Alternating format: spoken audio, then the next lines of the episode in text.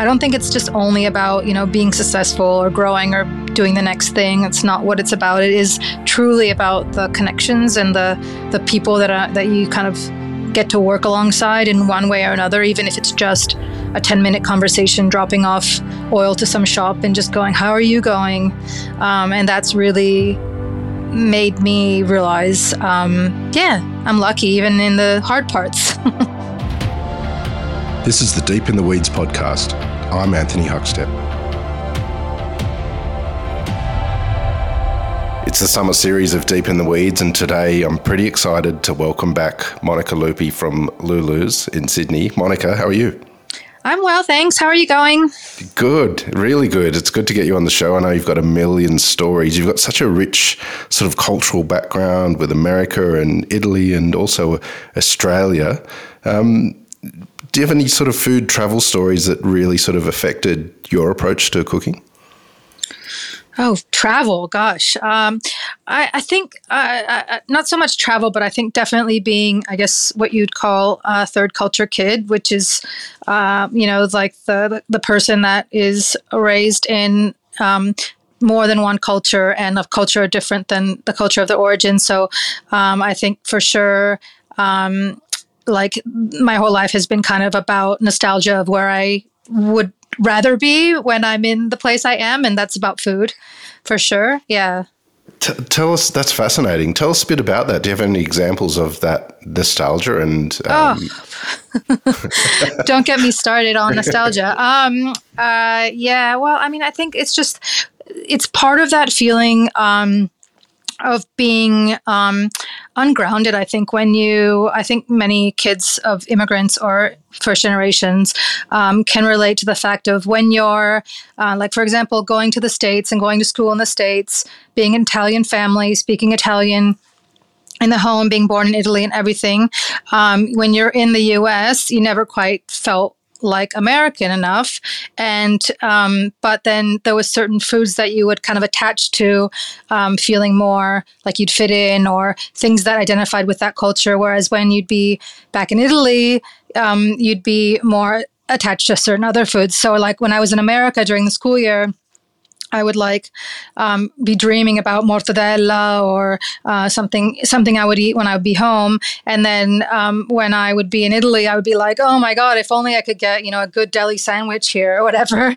so it was kind of like this: the grass is always greener, and I think it's really tied to like not only nostalgia but also identity of feeling like you're never quite 100% at home, and I think that's definitely something that um, I carry as well here in Australia, where I'm going.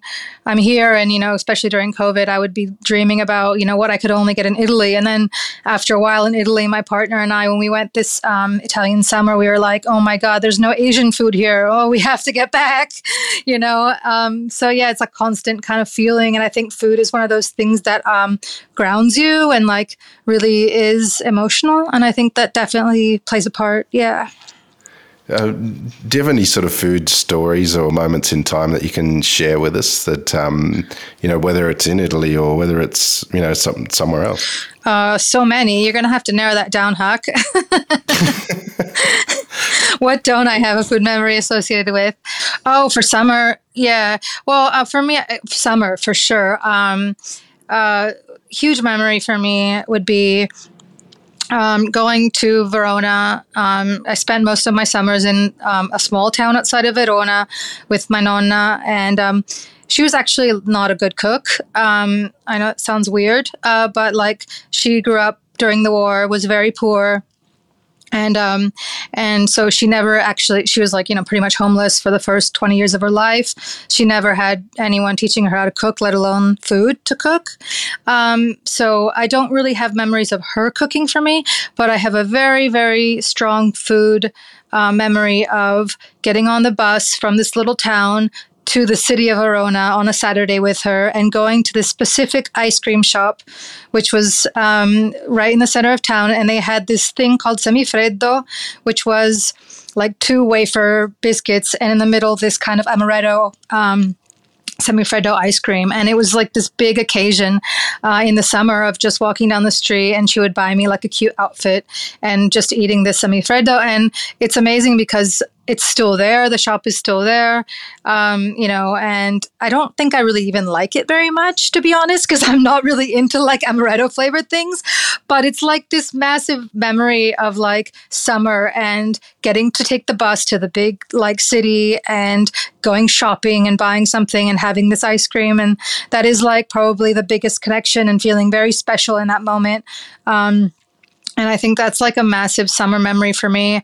Um, another big summer food memory I think I can always connect to is bruschetta because we would have these massive barbecues and we would like char the bread when I was little um, on the grill and then rub garlic on it and just put simple tomato on top. And that was just this flavor that when I have it, um, it's just like instantly I'm transported back and being five years old again. Um, yeah. So when you say summer, those are the two things that really pop into my mind. Um, yeah. And then I guess it's different being in Australia. It's weird because like, I'm babbling now, but um, you you try to fit in like your Christmas mem- Christmas traditions into like a summer here, and it's like doesn't work because in like when you're in Italy or America, like our traditional um, Christmas dinner is like very heavy foods, and um, I keep trying to shoehorn it into like an Australian summer Christmas, and you know making people eat like all these boiled meats and like tortellini and broth, and people are like sweating. Um, so we've definitely had to adapt um, into a more, but um, into more of an Australian Christmas uh, meal. Unfortunately, yeah. Thanks to the uh, joys of social media, I know you've been um, you've done like big epic food travels through the US. Um, do, you, do you have any stories of you know the eating experiences and some of your favorite things that you've enjoyed to eat through the US in your travels? Oh gosh, yes. Um, you know, it's really incredible how America has these, you know, it's such a big country, but it has like so many small micro um, cultures and micro food uh, foodways um, all over. And I think because when we, uh, my partner and I are big like record nerds, so we travel. We've done a, a lot of like um, road trips in the U.S. to go record digging, and we kind of committed two things. We committed to not um, taking any uh, motorways, and we committed to not going to any chain restaurants. So, um, like, we really wanted to make sure we took the highways that went through the small towns, the old the old highways, and um, only stopped for lunch at really local places. So, um, we've just had these amazing experiences. Not just running into like um, you know, one was an amazing soul food place we went into. Um, that it was like a Sunday, and everybody had just finished coming to church. So we walked in, and like all these old ladies with giant hats on, like kind of looking at us, like, "Who are you two people?" Um, and just eating the most amazing fried chicken and like peach cobbler, um, but also um, really getting to know like the variety of culture and history in the US through the foodways, like the very the difference between Creole and Cajun, or like the Low Country in the Carolinas and the history of enslaved people there and what they brought to the culinary landscape. And I think you know going to um, even driving all the way up to Montreal and realizing that a Montreal bagel was really superior to a New York bagel. Uh, I'll probably get some emails about that, but um, yeah, I just I think the the way to see a place is really I think um, by car. I think wherever you go and um, to discover like the variety of humanity and the variety of history, and food is the way that I think you can connect to that more easily if you're able to um, be curious and listen. I think yeah. You mentioned, um, you know, things like the difference between Creole and Cajun. Tell us a little bit about that and your experiences and, and the differences there. Well, I think just like the the history of the I'm gonna I'm gonna be like I'm gonna sound really dumb now because I'm like there is a difference. I'm not like a historian, uh, but you know, like the the Cajun um, is like a distortion of like a French word of people that were actually like French and they moved down from Canada, like down into Louisiana, like um, and um, the, so it was like a French background, and then like the Creole is more like African and enslaved generations. So two different styles of cooking that like clashed or clash blended in Louisiana. So you just, I always thought it was kind of the same thing, interchangeable, and like actually two totally different cultures. Um, and it's just really interesting how they blended. And like New Orleans food is some of my favorite, but um, yeah, I took some cooking classes there and stuff like that. And just to even scratch the surface, you're constantly learning. I think it would probably take 20 years of study to really understand how things how things melted together there. Yeah. I, know you're very um, sensitive and aware in regards to cultural appropriation in regards to food and different cultures, but you've you've experienced so many um, different cultures and cuisines over the world. Are there any that sort of influenced the way you cook or um, your approach to the, to your cooking?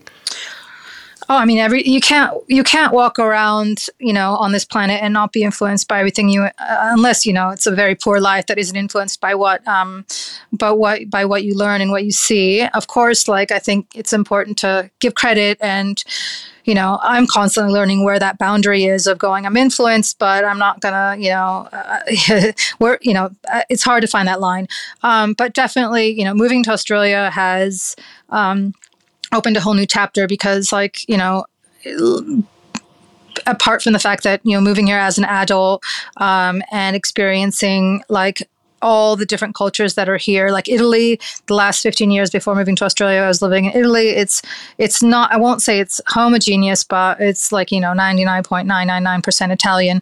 And, and in, in parentheses, Italy itself. What is it? You know, it's a it's a series of in, invasions and occupations as well. There's you know there's African, there's Spanish, there's there's Austro-Hungarian. There's it's a mix of cultures there as well. But coming to Australia and really experiencing close up, you know, um, different Asian foods, um, understanding uh, slightly beginning to understand uh, native ingredients and their significance. Um, it's given me like it's enriched me so much. And obviously, I would never um, try to pawn that off as my own cuisine, but it, you know, at home especially, um, it's certainly widened the amount of ingredients I use, but also. Um, it's really interesting to draw the parallels. Like I look at something like um, fish sauce, which is used by the Vietnamese community here, and I and I automatically recognize it as garum or um, colatura di alici, which is uh, Italian fish sauce. And it's been around since Roman times in Italy, and it's very much used in Roman cuisine.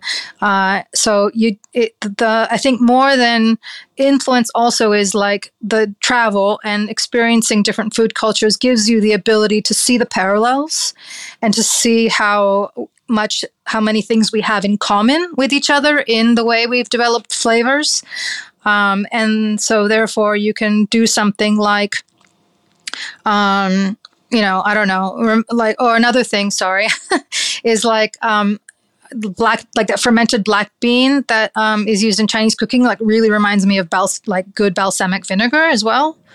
So, like, you know, just those things that you can kind of have those parallel flavors and go, oh, well, you know, like this can be substituted in that and I can make something tasty and like see if it crosses over and it works. And it's fun to kind of study that. Yeah. I'm a dork. You mentioned um, summertime in Italy and your nostalgic memories of that. What, what, speaks of summer in regards to food in Australia for you? Are there particular ingredients or things you like to cook over summer that um, really speak of summer in Australia?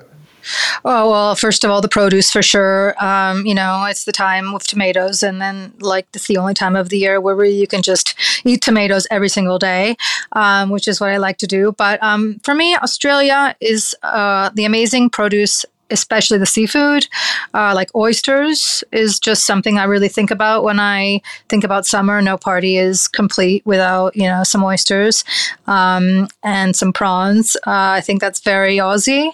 Um, I really love the barbecue culture as well. People grilling and having beer and just chilling out by the water and like going to the beach and things like that. I think that's what I like. That kind of um, very casual. Um, I won't say taking it for granted, but I really do think how lucky um, Australia is to have like all this amazing produce and all these beautiful spaces in which to enjoy it. Yeah, that's what I think about when I think about summer. I think how lucky we are. um, it's been a pretty crazy couple of years, but you've created this uh, company, uh, Lulu's, during this time off the back of all sorts of amazing pop ups that you were doing. What, what, are, what are things like for you at the moment? Uh, yeah, well, I have to say, um, like the last couple months have been pretty quiet. I think all of, uh, to be honest, I think all of retail has really taken a bit of a hit because of the financial insecurity that's been around. Like people are tightening their belts for sure. Um, but um, I have to say that even in that, the amazing solidarity and community in the small businesses that I have been lucky enough to be connected to has kept me going because I go, oh God, it's quiet. I wonder if like everyone's kind of forgotten about me and like, uh, okay, I had my moment. It's over. Like whatever. Next, th- everybody's moved on to the next thing. Um, but actually, it's it's just been so amazing to actually um, have this massive group of other people who make condiments, other people who are having small businesses, my retailers, um, all the little shops that I'm in kind of have this moment where we're all looking at each other going, oh, we're all feeling the same thing. We're all feeling a bit of insecurity right now. We're all feeling a bit of, you know, worry. And it just makes you go, okay, um, we're not alone. We're in this together. We're all going to, you know, keep going. Um, so um, I don't think that um, I don't think it's just only about, you know, being successful or growing or doing the next thing. It's not what it's about. It is truly about the connections and the the people that are that you kind of get to work alongside in one way or another, even if it's just a 10 minute conversation, dropping off oil to some shop and just going, How are you going? Um, and that's really made me realize, um, yeah, I'm lucky even in the hard parts.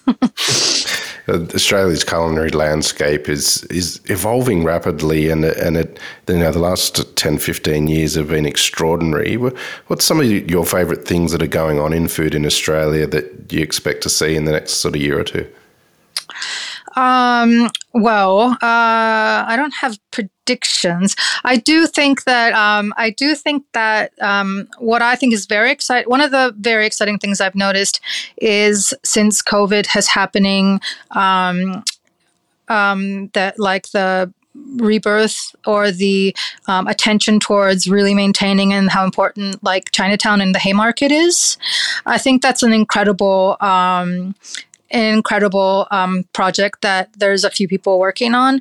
Um, and um, there's a lot of like young, um, young people um, of Asian descent or even themselves immigrants who are very politically aware, politically active, and um, I think that's really spread out past the, the Asian community itself to more people realizing, hey, we have this incredible wealth of um, of food, culture, and knowledge and history, and we don't want to lose that. And I think you know because of the beginning of COVID, there was a lot of kind of anti Asian bias and hate, and the reaction to that was, wait, this is a wrong but b there's this incredible wealth we need to protect. And there's been a lot of amazing projects to kind of revitalize and protect the haymarket and chinatown in sydney. I think that's really incredible.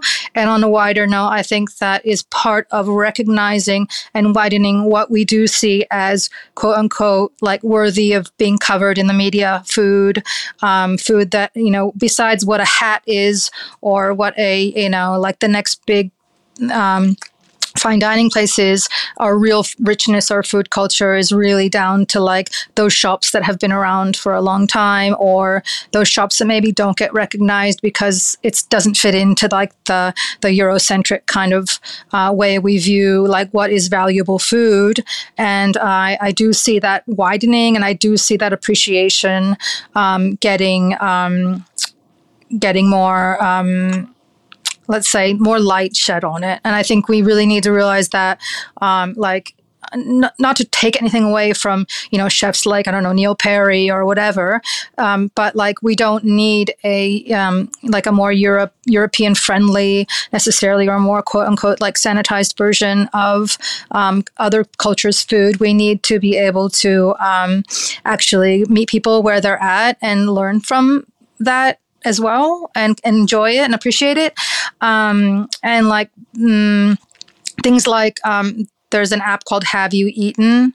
Um, and the guy's name is Nick. I don't remember his last name, but he used to write for Broadsheet. And it's just this amazing map of all the different cultural cuisines in, uh, in, in, in Sydney. And I think things like that are going to hopefully keep becoming more and more important and and it's a much needed shot in the arm i think to what can become like a pretty stale food scene where it's just the same 10 people getting celebrated over and over again you know so that's where I'm at.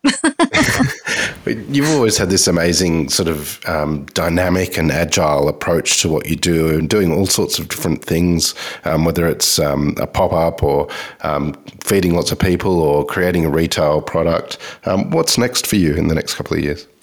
You tell me, Huck. I have no idea what's next. um, uh, I don't know what's next. I, I want to keep cooking. I want to keep doing as when I started Lulu's Remedy, the oil during lockdown, I said when it stops being fun and when it stops working, I'll stop. And that's why I haven't hired anyone. It's just me.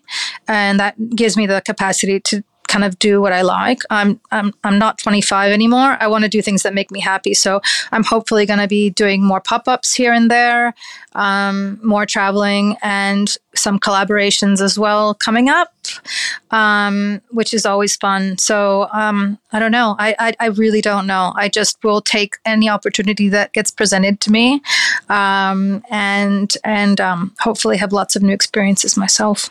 Well, that sounds um, pretty exciting, and it's an absolute honour to catch up with you today on Deep in the Weeds. Um, look forward to seeing what you do in the next sort of year or two. Uh, please keep in touch. Have a great summer, and we'll catch up again soon. Thank you, Huck. You too. This is the Deep in the Weeds podcast. I'm Anthony Huckstep. Stay tuned as we take a deep dive into the lives of the incredible people who ply their trade in the food and hospitality sector. Special thanks to executive producer Rob Locke for making this all happen. Follow us on Instagram at Deep in the Weeds Podcast or email us at podcast at deepintheweeds.com.au. Stay safe and be well.